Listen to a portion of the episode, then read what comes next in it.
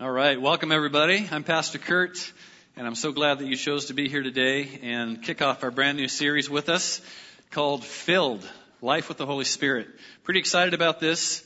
I don't know about you, but I can't really face my weeks, my life, without the Holy Spirit's help. I need Him desperately, and uh, I hope that you've understood that too. Brings up a great question. What if you could go through life every day filled with hope and joy? Uh, what if you could face every day knowing that there's comfort for whatever it is that you go through and face in life? What if you could face every day being confident that you are God's child and, and never really had to had to question that at all? What if you could be full of life and full of power to face the challenges and the temptations that sin brings in your life? Wouldn't that be great? Wait, you can. You can. It's called Life with the Holy Spirit. It's called being filled every day with the Holy Spirit. And that's what we want to talk about over these next several weeks. You know, last week we talked about how Jesus rolls away stones in our life, and especially that first big stone of unbelief, and how our heart is like a tomb. And I want you to know today that He doesn't leave your heart empty. He rolls away the stone, we receive Him, and then He gives us the Holy Spirit who fills us and who does life with us and who wants to be your closest friend and your closest companion. And He doesn't want you ever to feel like you're alone, because He is always, always with you. So today, as we kick off this series, we're going to be packed with Scripture, so get your stubby pencil ready. There's going to be a lot of writing going on today. And we're going to lay the foundation this morning for the next eight weeks of series called Filled. So the first question we want to ask today as we start talking about the Holy Spirit is, number one, who is the Holy Spirit? Some of you are here today and you're like, who's the Holy Spirit? I've never heard about that. I've heard of God. I've heard of Jesus. Who's the Holy Spirit? And I want you to notice that even as we start out today, we say who. We don't say what is the Holy Spirit. And the reason for that is that the Holy Spirit is a person. He's not an it. He's one of the three members of what we call the Trinity. He's not a force like in Star Wars, you know, may the force be with you. That's not the Holy Spirit, although He has a force. The Holy Spirit is a person. And Jesus referred to the Holy Spirit countless times as He, not as it. Go home and read John chapter fourteen through sixteen, and you'll see how clearly Jesus referred to the Holy Spirit as a person. But before we talk about the Trinity this morning, and we, and we break down the Trinity into its three members, first, let's talk about God's oneness, because it's important that we remember that even though God expresses Himself through, you know, three different personhoods, if you will, He is one.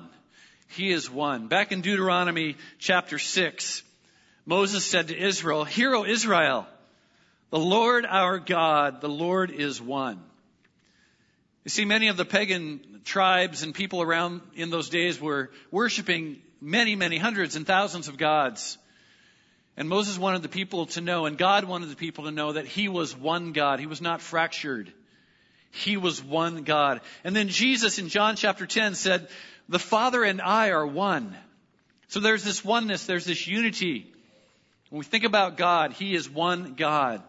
And so as we talk about the Trinity of God and we single out the Holy Spirit, just to really um, help our understanding in who He is and what He does in us and for us, remember that God is not fragmented. He still remains one. And when we talk about the Holy Spirit, He is God. And He is the Spirit of Christ.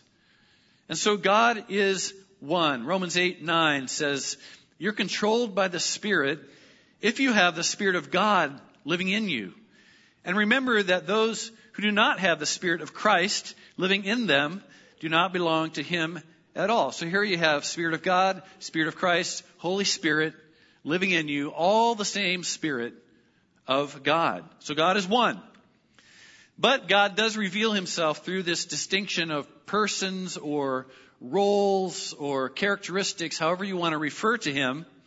And we call this the Trinity, okay? Now the word Trinity is never in the Bible, but the Trinity is in the Bible. So let me explain. So the Trinity is in the Bible because you see Jesus, the Son of God, you see the Holy Spirit, and you see God the Father all show up in sometimes one verse, sometimes two verses, but always in passages throughout Scripture. So those three personages, if you will, are all there. Here's one example for you, Matthew three, sixteen and seventeen. When Jesus was baptized, there's Jesus, immediately he went up from the water, and behold, the heavens were opened to him, and he saw the Spirit of God, there's the Spirit, descending like a dove and coming to rest on him. Now, by the way, the Spirit is not a bird. Just want to get that straight, okay? Hallmark may tell you he's a bird. He's not. He's not a dove. He came down like a dove. It means he settled upon Jesus. But nobody saw a bird that day, just like he's not an ink blot. Okay, we used we used ink to kind of illustrate that the Holy Spirit has influence in our lives and how he kind of spreads to those areas we like him and want him and invite him to spread, right? But but he's not ink, he's not smoke. Okay, and he's not he's not a bird. All right? So uh, where was I before I diversed? Okay, descending like a dove. And behold, a voice from heaven, there's the Father, saying, this is my beloved Son, with whom I'm well pleased. You see, Son, Spirit, Father, all in two verses. So I love how God gives us little pictures of Trinity uh, throughout uh, just creation and, and how we view creation. Like for me, I'm a man, right? Have you figured that out? Okay, good. I'm a man, but I'm I'm a father. Some people see me as father. You know, my son and my daughter see me as father. By the way, praise the Lord, Levi is back with us. He was at the first service this morning, so thank you for your prayers. Thank you for your prayers. Appreciate that. But people see me as father. People see me as brother. I have siblings. And people also see me as husband. I have one wife. Um, and there's there's also Trinity built into every one of us. We all have, as, as a human, we have a spirit, we have a soul, and we have a body. So we see that there's this idea of Trinity built into each one of us. Um, then in creation, there's, this is one of my favorites. I like this. We have the egg, right? And I know this is simplistic, but I still, I still love the illustration that, that within the egg that we view as, as life-giving, right? This is where life comes from. In the egg, you have the shell or the body, you have the yolk, and you have the white, right? So within the egg, you have, you have the Trinity of, that will become life. You know, you think about water. Here's another very simplistic one. You have the chemical compound of water, H two O. Uh, but water, we know, can be liquid, can be vapor, and can be ice. Three different expressions of water. Um, but it keeps its integrity of H two O in those expressions. And so we see Trinity all through our creation. Um, but still, it's one, right? Still the Spirit is one with the Son and one with the Father. Another scripture, Second Corinthians three, says, when one turns to the Lord, and the word Lord is the word for Yahweh. So that's God Almighty. That's, that's, that's big God, right? Yahweh. That's God Almighty. That's uh, what the Jews referred to as God. So when, when one turns to the Lord or Yahweh, the veil is removed. Now the Lord is the Spirit. So here again, we clearly see that uh, the writer of Corinthians, Paul, refers to the Spirit as the Lord. Okay, all one. And where the Spirit of the Lord is, there's freedom. Okay? So again, I'm trying to just really lay the foundation that God is one, but God expresses himself to us through three different ways that we know about. I love what John Bevere says in his book, that the Holy Spirit is not a force that I can get more of, but he's a person that I give myself to. Think about how you view the Holy Spirit. Do you view him as, as something, a force that you can get more of? Or do you view him as a person that you can give more of yourself to and allow him to take up more and more space in your life? That's who he is. Well, the Holy Spirit is spirit, so we can't see him, but we can see the influence of the Holy Spirit. We can discern the effect or the evidence of the Holy Spirit, like this, you know, kind of diffusing into, into the water of our lives. We can see where the Holy Spirit begins to take over more influence of our lives. We begin to change. But the Holy Spirit, even though we can't see him, does have personality and he does have emotion. And you say, wait a minute, God has a personality like me? Well, no, that's the wrong question. The question is, wait a minute, you mean I have a personality like God? You see, we're made in his image. We don't make God into our image. And so the very emotions that you enjoy and that you celebrate and that you express, Um, God created you with, because his image also has those emotions. God said in Genesis one, let us make human beings in our, I want you to notice our, our image to be like us. So the emotion you feel, the characteristics you have is because God has those same emotions and characteristics and he made us to be like him. Of course, we live under the curse of sin, and we are sinners, and so we don't always express ourselves in our emotions the way that God does, right? We are fallen, and so we express ourselves in a fallen way. But the more we give ourselves to his person, to his influence, the more even our character and even our emotions can come under his influence. And we can learn to love. We can learn to have joy. We can learn to live in the peace of the Holy Spirit like God wants. So where he is, you're going to find the effects of his influence, or you're going to find the effects of his presence. So if that's true, then we need to know, well, what does that look like? What does the Holy Spirit look like? What would be his influence or his, his effect in our lives? Here it is, Galatians five. The Holy Spirit produces this kind of fruit in our life. So if you've got the Holy Spirit living in you through salvation, and you find yourself filled with his Spirit, you meet with him every day, you're going to find more and more of this fruit as your life goes on, right? It's called transformation. He produces this kind of fruit in our life: love, joy, peace, patience, patience, patience, kindness, goodness, faithfulness, gentleness, and self-control, and self-control, and self-control, right? So I want you to think of these fruits a minute. Pick one out that's the hardest for you. What's your hardest fruit? Is it patience? Is it self-control? Is it love? Is it joy? What's your hardest fruit? What's the one the Holy Spirit's working on? On the count of three, I want you to shout out that fruit, okay? It's going to be a conglomeration. So here we go. One, two, three. Patience. I heard a lot of patience and self-control. I heard the patience getting going first, right? And self-control going last. Isn't that weird? That's pretty cool, man. Just proved yourselves. So this is the fruit the Holy Spirit produces in our lives. These characteristics. This is what you look for as evidence of the Holy Spirit in your life. But the Holy Spirit also has emotion. Here's a few things that the Holy Spirit feels, that because we're in his image, we feel these things as well. He feels grief. Did you know that? Did you know the Holy Spirit feels grief? Do you know that he can feel sorrow? In Ephesians four, it says, do not grieve the Holy Spirit or bring sorrow to the Holy Spirit of God, by whom you were sealed for the day of redemption. How do we bring sorrow to the Holy Spirit? Well, by living in ways that hurts other believers, because the Holy Spirit's all about unity. So when we live in ways that brings down the unity or causes division between believers, that grieves the Holy Spirit. Here's what it goes on to say. Let all bitterness, wrath, anger, clamor, slander be put away from you, along with all malice. But instead, because you have the Holy Spirit, be kind, tender-hearted, forgiving one another, just as Christ, God in Christ forgave you.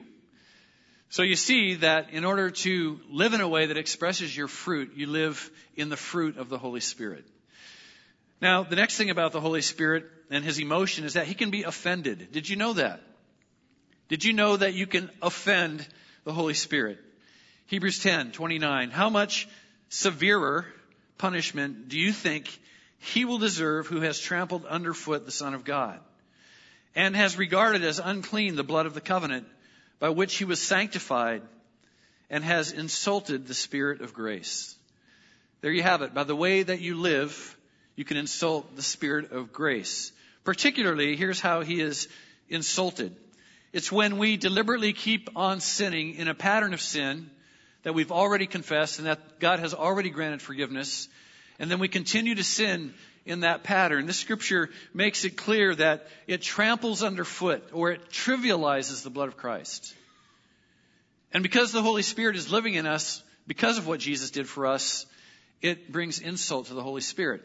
So I'm not saying you lose your salvation when you sin again in a pattern of sin that you've been uh, that you've been forgiven of. But what I am saying is that when we do that, we insult or bring sorrow or grief to the Spirit of God who lives in us.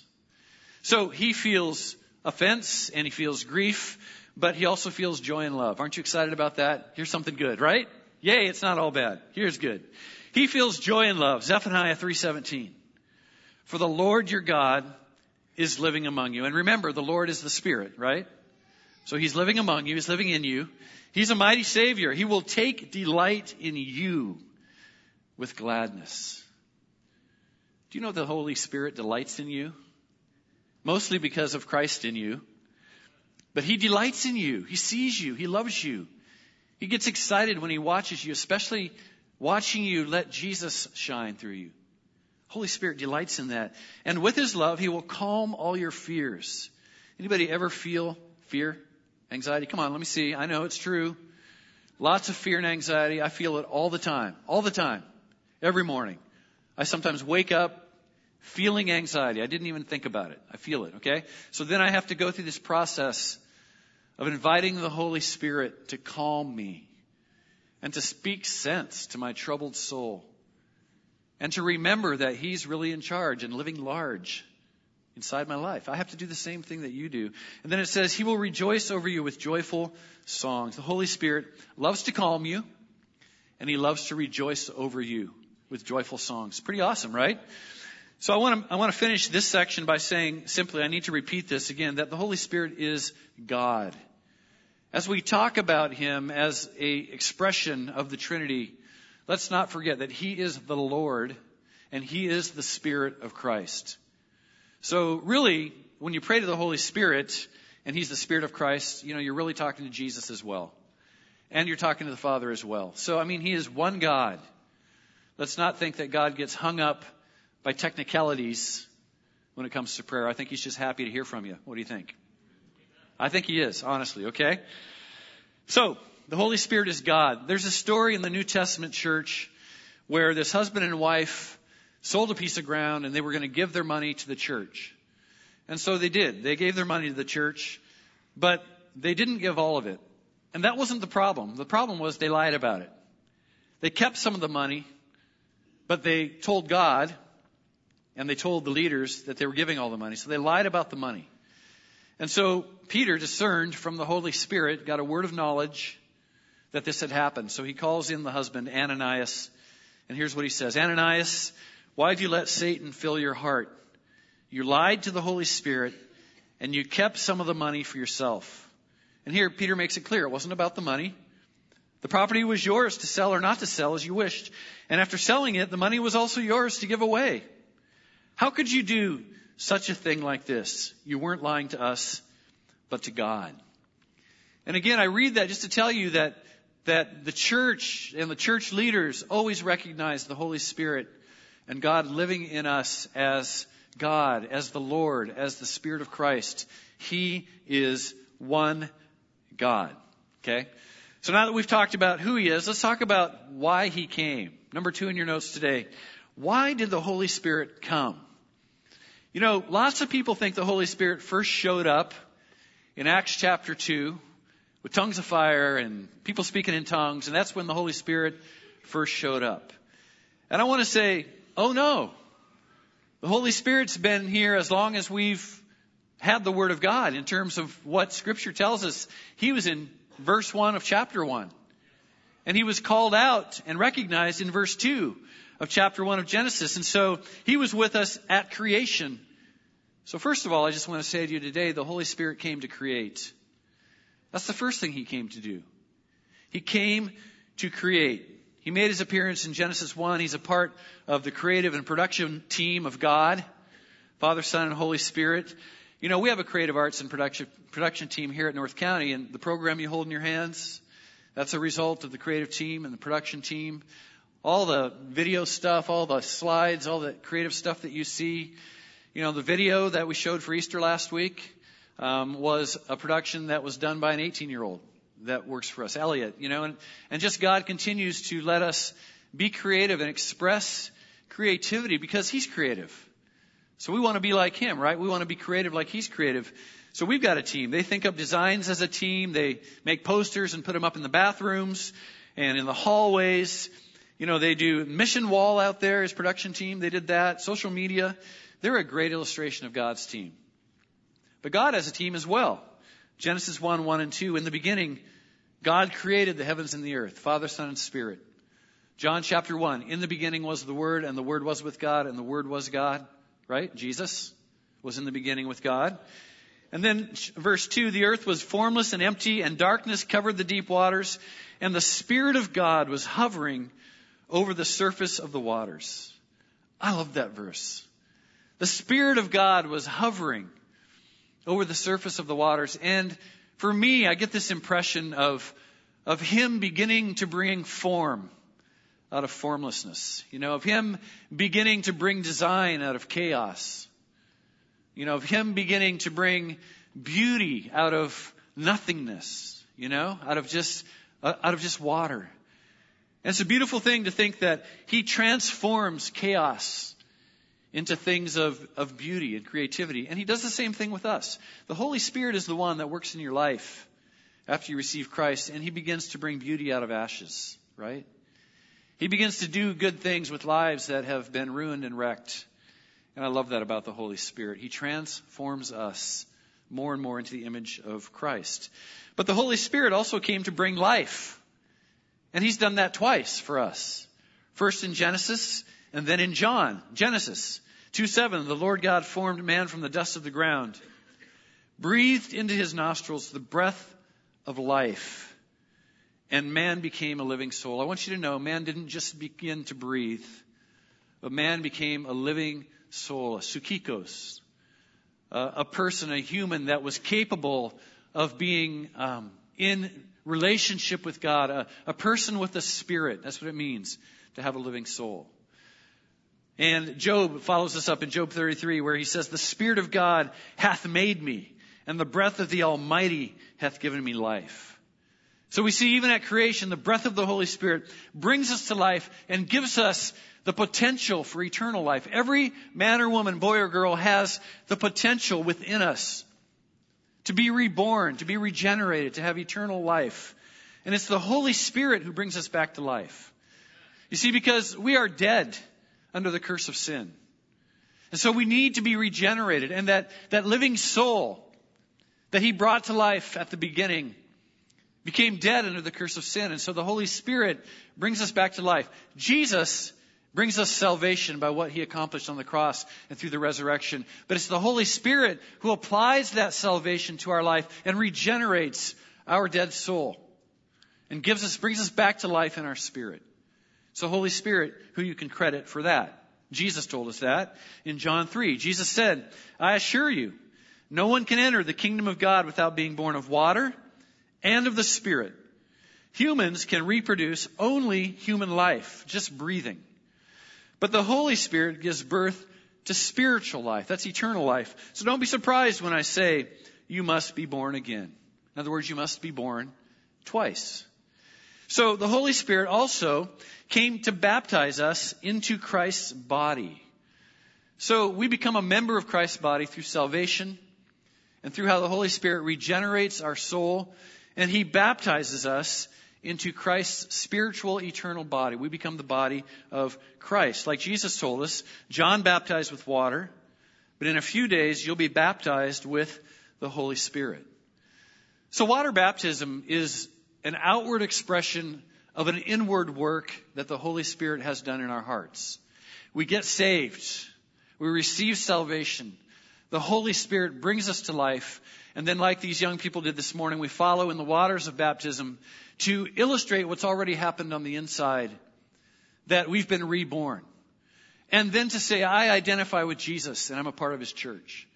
But what the Holy Spirit does when we're saved is that He baptizes us into the body of Christ. That is the baptism of the Holy Spirit.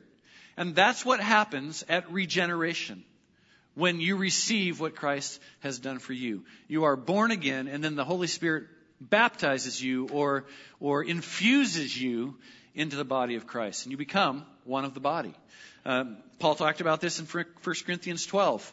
For by one Spirit are we all baptized into one body. That's Jesus Christ.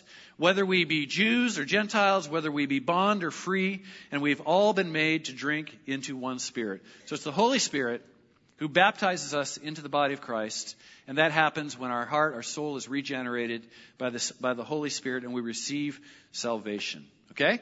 So the Holy Spirit also came to fill. He's the great filler. He loves to fill empty spaces. And so we've got to make room for Him to fill our lives, right? So He fills the earth. Isaiah prophesied in Isaiah six three that they were calling out to each other, holy, holy, holy is the Lord of heaven's armies. The whole earth is filled with His glory. And then David talked about it in Psalm one thirty-nine, how he can't get away from God's Spirit because God is just is everywhere, right? Psalm one thirty-nine seven, David said, I can never escape from your Spirit. I can never get away from your presence. And who would want to? Who would want to get away from the presence of God? And then we see this come to pass in fullness in Acts two four, where Jesus goes back to the Father and he says, I'm going to send the Holy Spirit who will not just be with you, but he will be, be in you. And we see this happen for the first time in Acts two four, when everyone was present. Uh, they had already received, they had received salvation. They'd been baptized into the body of Christ. And now, and now uh, Luke writes about the filling of the Holy Spirit that comes into their lives for the very first time. And it says they were filled with the Holy Spirit and they began speaking in other languages as the Holy Spirit gave them this ability.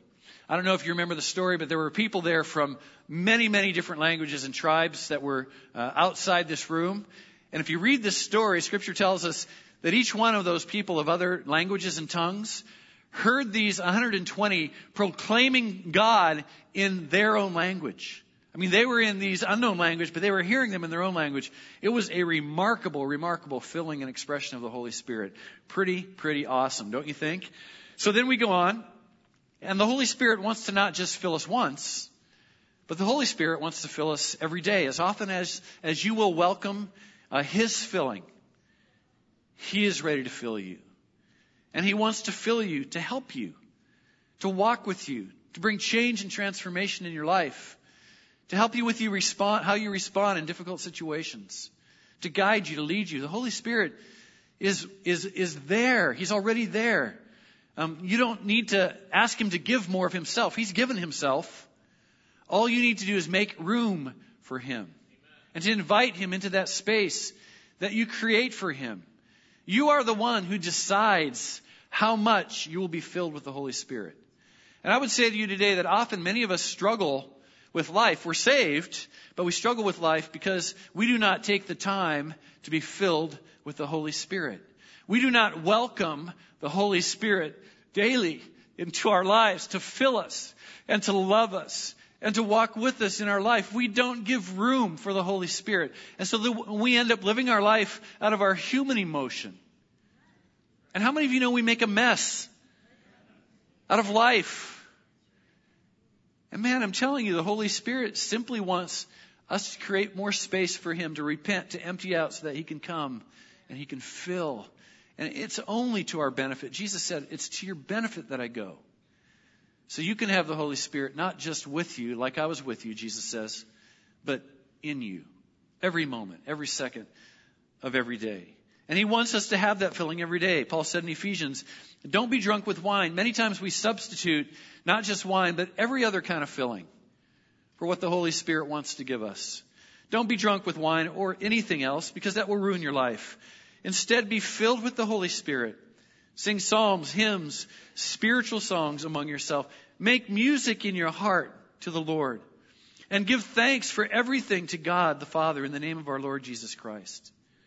God wants to fill us, and the response to that filling is this, this life of thankfulness that we get to live. Even though life is still not perfect, we can grow in how we relate with life and the people we love in this life. And that happens through the filling of the Holy Spirit.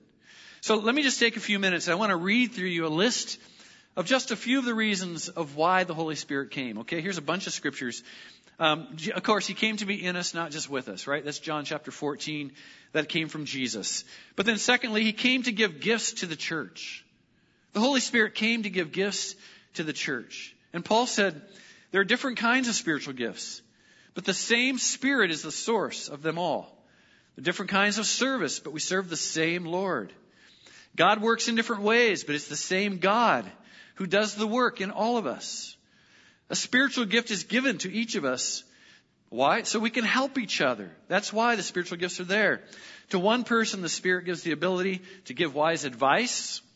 And to another person, the Spirit gives a message of special knowledge. And there's more gifts we're going to talk about in a few weeks as we continue this series. But the Holy Spirit came to give gifts to the church so that we can help each other. Okay, another reason the Holy Spirit came was to give us power. To give us power, to be supernaturally filled with power, to live in His power, not ours. Jesus illustrated this in his own life. Matthew twelve twenty-eight.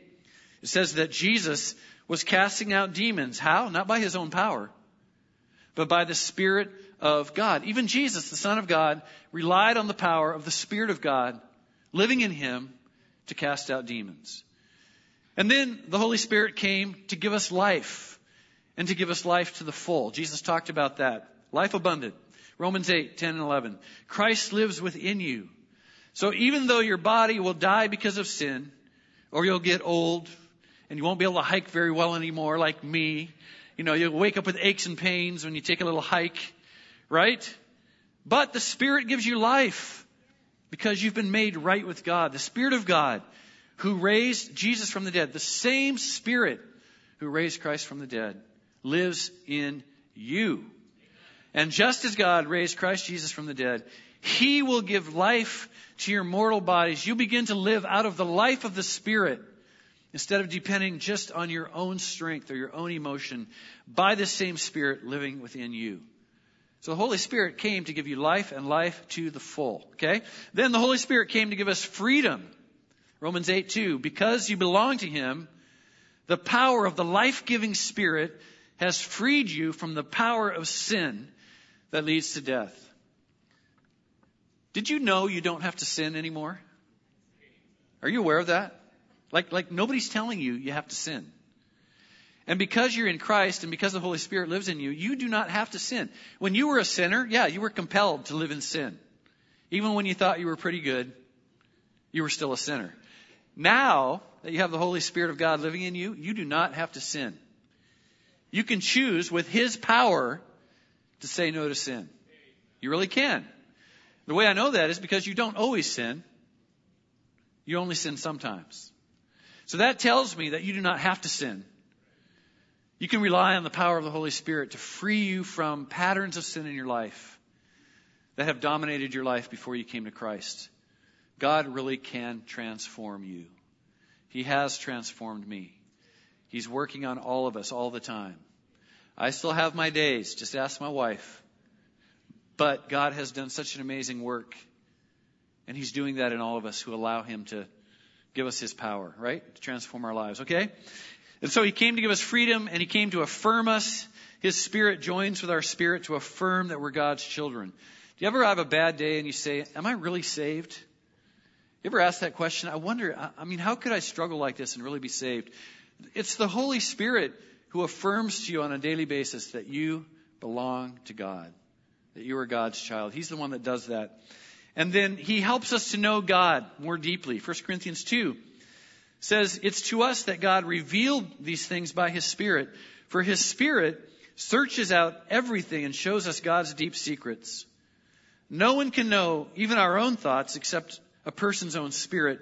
And no one can know God's thoughts except God's own Spirit. And we've received God's Spirit. So it's kind of like his Spirit connects with our spirit. And he begins to teach us the deeper things about himself. And we begin to know him better because his Spirit lives in us. And then he came to help us, simply to help us. John sixteen seven. It's for your best that I leave you so that the helper can come. And Jesus was talking about the Holy Spirit. And again, Jesus was saying, I'm limited in my body. I can't live in you. I have to live within these human constraints while I'm on this planet. But I'm going to go to the Father, and I'm going to send you the helper who can live not just with you, but who will live in you. And that's the beauty of Jesus sending us the Holy Spirit. So that word for helper comes from the Greek word parakletos. And the word para comes from the word, or, or we get the word parasite. And that para part is one who is close, or one who is a part of us, or one who comes alongside. Not the sucking part, just the come alongside part, okay? That the Holy Spirit comes alongside. Another word is advocate.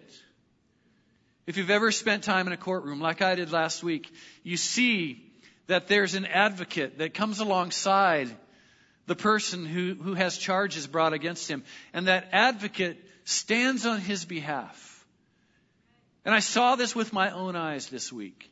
How the advocate stands on the behalf of the person that needs their help. And he brings their case before the judge. And just like that, the Holy Spirit brings our case before the Father, and he's, and he's our advocate. And he says, really what he says is, uh, this child is one of yours. It's one of ours. This child is ours. And he advocates for us, okay? Holy Spirit, here's the last one, also came to comfort us, Acts nine thirty-one. The church throughout all Judea and Galilee and Samaria had peace and was being built up and walking in the fear of the Lord and the comfort of the Holy Spirit. You see, they were facing persecution and death. They were facing the worst of times. You think you've got it bad. Man, I, I think they probably had it worth, worse. Being burnt at the stake. Human marshmallows, they were called back. Or that's what we called them today. Because uh, Nero would put them on top of a stake and light them on fire. And that's how he lit his garden parties, burning saints. And so I think they faced some hard things. And within those hard things, they had the comfort of the Holy Spirit. And even within persecution, the church multiplied. Because of the comfort of the Holy Spirit. Okay? Isn't that great? That brings us to the last point today. We know why. We know who. Now let's just, let us ask how. How do we know that the Holy Spirit is really present? How do we know? What are the evidences of the Holy Spirit? Well, Jesus said it like this. He said, the wind blows wherever it wants. Just as you can hear the wind, but you can't tell where it comes from or where it's going, you also can't explain how people are born of the Spirit. Jesus was talking about how people are born again. He said you can't see it happen, but you can see the evidence of it. Just like we had some big windstorms this winter. And you couldn't see the wind. You could tell where it was coming from, but you couldn't see it. But how many of you saw the evidence of the wind? How many of you had branches down? How many of you had leaves everywhere? Uh, you know, I lost a shutter. I never did find it. I lost my mailbox. I never did find it. It was gone. Never found it. Had to buy a new mailbox. So you don't see the wind, but you see the evidence of the wind, right? And just like that is the Spirit in our lives. You don't see the Spirit because He's Spirit, but you do see the evidence. You do see the influence of Him in our lives. Let's look at that a minute. So first of all, just salvation, people getting saved. And you see the life-changing evidence that happens in our lives when people get saved. When we truly get born again, you see the evidence of the Spirit as people are transformed. But then let's go back a little bit further. Let's go to Jesus. Jesus, historical figure Jesus, was proof. He was firstborn of the Holy Spirit. Matthew one. Joseph, son of David, the angel said, don't be afraid to take Mary as your wife, for the child within her was conceived by the Holy Spirit. I guess if you want to get technical here, Jesus is the Son of the Holy Spirit. Who is one with the Father and who is one with Christ? So let's not get your theological panties in an uproar this morning. But the Bible says that he was conceived by the Holy Spirit, okay? Fathered by the Holy Spirit. And she will have a son, and you're to name him Jesus, for he will save his people from their sins. Jesus was firstborn proof of the Holy Spirit. Firstborn of the Holy Spirit. And then next, we are living proof. Second Corinthians three eighteen. We all, we all who have received Christ with unveiled face, beholding the glory of the Lord, are being transformed into the same image of Christ from one degree of glory to another. For this comes from the Lord, again, Yahweh, from the Lord who is the Spirit. So the fact that, that when our soul gets regenerated, we receive Christ, we get saved, that the Holy Spirit begins to transform us from glory to glory, from day to day, year to year. And how many of you know that after years and years of the Holy Spirit working on us, we come out different than we started? Have you noticed that about people? The Holy Spirit transforms lives. I would say that's a huge proof. Have you ever known a wife that could transform a life? Many wives have tried to transform their husbands, right? Ever known a husband tried to transform his wife? No, there's none of those. I mean, our wives are perfect, right? So, so we know that it's hard, but the Holy Spirit transforms lives by the millions over and over and over. You know, when we witness about Christ, it's evidence of the Holy Spirit. When we will step out in faith and say, there's, there's a Christ living in me that's changed my life. And that loves you. That's that's a witness of the Holy Spirit living in you. Many people have done that and put their lives at risk. It's a witness of the Holy Spirit. Um, It says in Acts one eight, you will receive power when the Holy Spirit comes on you, and you will be my witnesses. In other words, you'll receive power to witness. And so one of the evidences of, of you being filled with the Spirit daily is that begin you begin to spill out over into the lives of others. And as you're filled daily with the Spirit, you begin to be more open about sharing Christ. And so conversely, you might say you can tell when someone's not being filled daily by the Holy Spirit, because even though they're saved, they not, they may not be very open about their relationship with Christ. They don't have that daily empowering of the Spirit to share Christ. So I would say take a little self-test for yourself and see how filled you are with the Holy Spirit. It's great. It's a great conversation to have this morning, right? And then the next one is another proof of the Spirit is real fellowship. Real fellowship. Not friendship. Not hanging out. You know, not just, you know, sharing a beer or sharing a coffee or, or what have you. But it's fellowship where you're united around the Spirit. You're united around the gospel. Jesus is the common denominator. The Holy Spirit is the common denominator. And you go deeper and you care for one another because of fellowship. Okay, that is a sign of the Holy Spirit. That's, that's what we want to be as a church. We want to be a church that even though we may not like each other all the time, we care enough about each other to come alongside each other and help when something goes wrong in somebody's life. That's what we want to be as a church. And that is evidence of the Holy Spirit at work in our lives. Okay? So fellowship. It's not just friendship. It's the word koinonia. Koinonia, that's the Greek. It means a deep partnership or communion around the Holy Spirit. The next one is valu- valuing unity. This koinonia brings unity. And to be a church that values unity more than we value uh, being right or thinking we're right. That's why we hang out with other denominations. That's why we're going to have, you know, a, a prayer night with the Reforms and with the Baptists and with whoever else shows up. Because we don't let differences in doctrines divide us. We come together and the gospel is central. So this Thursday night, we're going to have prayer at First Reformed. I invite you to come. Prayer for the persecuted church. We're going to join our hearts. We're going to be in unity around the gospel of Jesus Christ. And we're going to pray for those that need our prayer. People in, in Sri Lanka. You know, people all over the world that are persecuted today. So unity is the most important thing. And having unity is evidence of the Holy Spirit being present in your lives. Listen to what Paul said in Ephesians four. He said, with all lowliness and meekness, with long-suffering, with forbearing. You know what that means? That means putting up with each other. That's what that means, forbearing with one another in love, endeavoring to keep the unity of the Spirit in the bond of peace. There's one body, one Spirit, even as you are called in one hope of your calling, one Lord, one faith, one baptism, one God, and one Father of all, who is above all, and through all, and in you all. Who holds that all together? The Holy Spirit. Keeping us central around the gospel of Jesus Christ. And here's one of the greatest evidences of the Holy Spirit. I want to close on this today. One of the greatest evidences of the Holy Spirit, I believe, in our lives, is the desire to go deeper with the Holy Spirit. It's the desire to know God better. It's the desire to spend time in fellowship with Him and become more intimate with the one who gave up His life for us. I think one of the greatest evidences of the Holy Spirit in our lives is the fact that it inspires the desire to go deeper, deeper with the Holy Spirit, deeper with God. And so this morning as we close, I just want to pray for you if you're willing to, like me, be filled daily, be filled more, make greater space in my life for the Holy Spirit daily. Uh, I fall and fail like you do, but I can tell you, when I'm filled with the Holy Spirit, I'm less likely to fall and fail. So let's stand up this morning. I want to pray for us today. You know, Jesus said, I stand at the door and knock, and He said, open the door to me, and if you will, I will come in and I will have lunch with you. That's what Jesus said. I will fellowship with you. I will eat with you.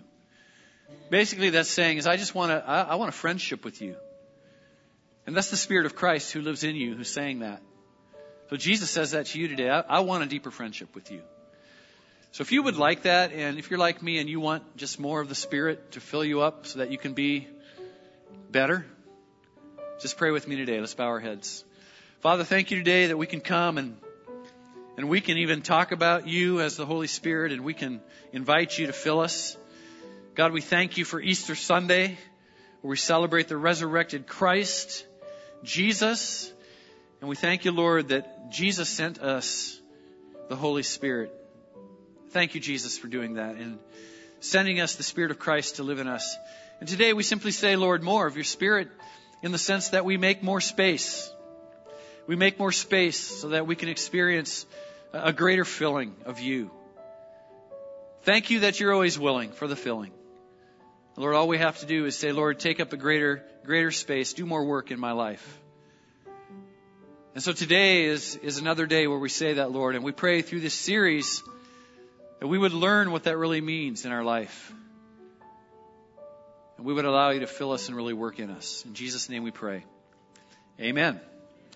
Amen. We're going to close with a couple songs. This one's newer. Just enjoy it as you learn it this morning. And we're going to give our tithes and offerings as we do. Let's worship.